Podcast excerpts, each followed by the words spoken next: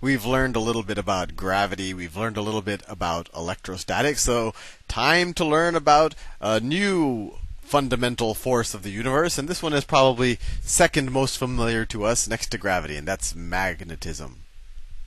Magnetism. Where does the word come from? Well, they actually, I, I think several civilizations, I'm no historian, uh, found these lodestones, these objects magnetism magnetism. These objects that would attract other objects like it, other magnets, or would even attract um, metallic objects like iron, uh, ferrous objects.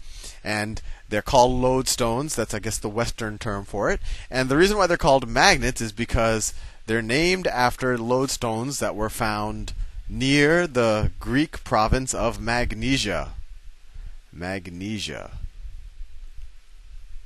And I actually think the people who lived there were called Magnetes. But anyway, that's you could Wikipedia that and learn more about it than I know. But anyway, let's let's focus on what magnetism is. And I think most of us have at least a working knowledge of what it is in terms, you know, we've all played with magnets and we've dealt with compasses, but I'll tell you this right now, what it really is is pretty deep and I think it's fairly I don't think anyone has we can mathematically understand it and manipulate it and see how it relates to electricity. We actually will show you that the electrostatic force and the magnetic force are actually the same thing, just viewed from different frames of references. So I know all of that sounds very complicated and all of that. But in our classical Newtonian world, we treat them as two different forces. But what I was saying is, although we're, we're kind of used to a magnet, just like we're used to gravity, just like gravity is also fairly mysterious when you really think about what it is, so is magnetism. So with that said, let's let's at least try to get some working knowledge of, of how we can deal with magnetism. So we're all familiar with a magnet. I didn't want it to be yellow. I could make the boundary yellow. No, I didn't want it to be like that either. So if this is a magnet, we know that a magnet always has two poles. It has a north pole and a south pole. And these were just labeled by convention because when people first discovered these lodestones, or they took a lodestone and they magnetized a needle with uh, with that lodestone, and then that needle they put on a cork in a bucket of water, and that needle would point to the Earth's north pole. They said, "Oh well, the point, the side of the needle that is pointing to the Earth's north, let's call that the North Pole, and the point of the needle that's pointing to the South Pole, the sorry, the point of the needle that's pointing to the Earth's geographic south, we'll call that the South Pole. Or another way to put it, if we have a magnet, the direction of the magnet or the side of the magnet that orients itself, it's allowed to orient freely without friction, towards our geographic north, we call that the North Pole, and the other side is the South Pole. And this is actually a little bit, um, if if you know, obviously we call the we call the Earth, we call the top of the Earth the North Pole. You know, this is the North Pole, North Pole, and we call this the South Pole. And mag- and and there's another notion of magnetic north, and that's where I guess you could kind of say that is where a a a a compass, the north point of a compass, will point to. And actually, magnetic north, it moves around because we have all of this moving fluid inside of the Earth and a bunch of other interactions. It's a very complex interaction. But magnetic north is actually uh, roughly in northern Canada. So magnetic north might be here. So that might be magnetic north. And magnetic south, I don't know exactly where that is, but it can kind of move around a little bit. It's not in the same place. So it's a little bit off the axes of the geographic North Pole and the South Pole. And this is another kind of slightly confusing thing is magnetic north is kind of the geographic location where a north where the north pole of a magnet will point to, but that would actually be the south pole of if you viewed the earth as a magnetic as a magnet. So if this was if the earth was a big magnet, this would you'd actually view that as the south pole of the magnet and this and the geographic south pole is the north pole of the magnet. You could read more about that on Wikipedia. I know it's a little bit confusing. But in general, when most people refer to magnetic north or the north pole, they're talking about the geographic north area, and the south pole is the geographic south area. But the reason why I make this distinction is because we know when we deal with magnets, just like electricity, although or electrostatics, but although we'll show a, a, a key difference very shortly, is that opposite poles attract.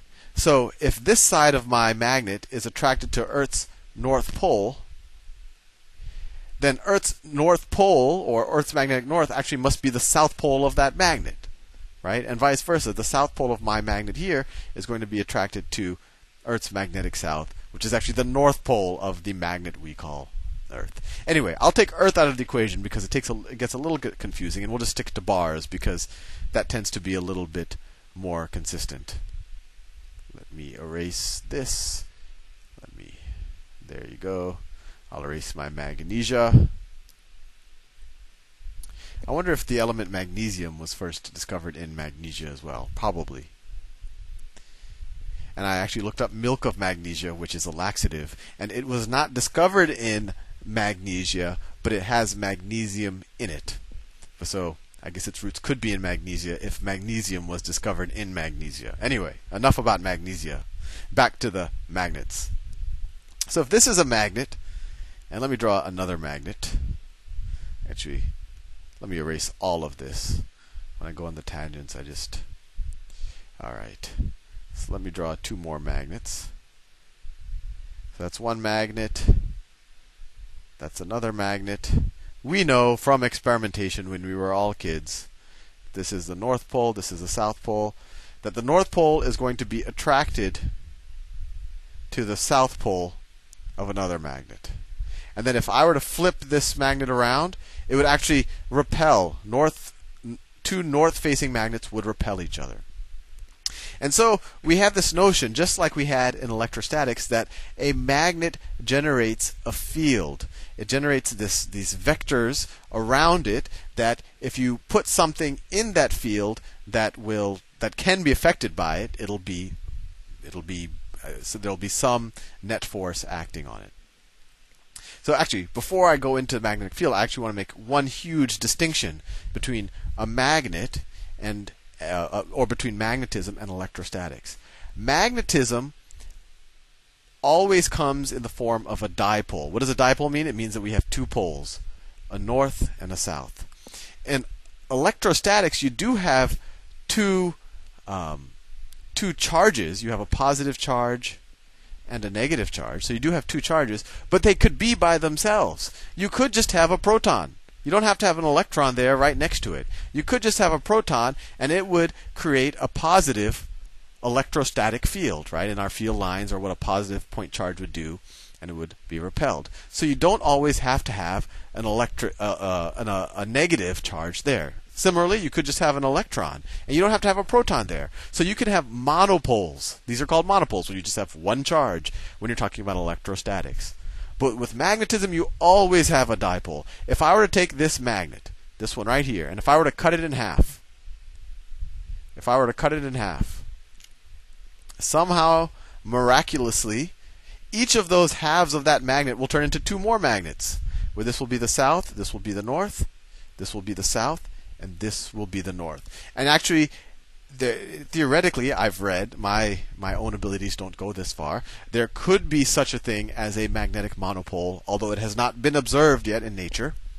But so everything we have seen in nature has been a dipole. So you could just keep cutting this cutting this up all the way down to if it's just one electron left, and it actually turns out that even one electron is still a magnetic dipole. It still is generating. It still has a north pole and a south pole.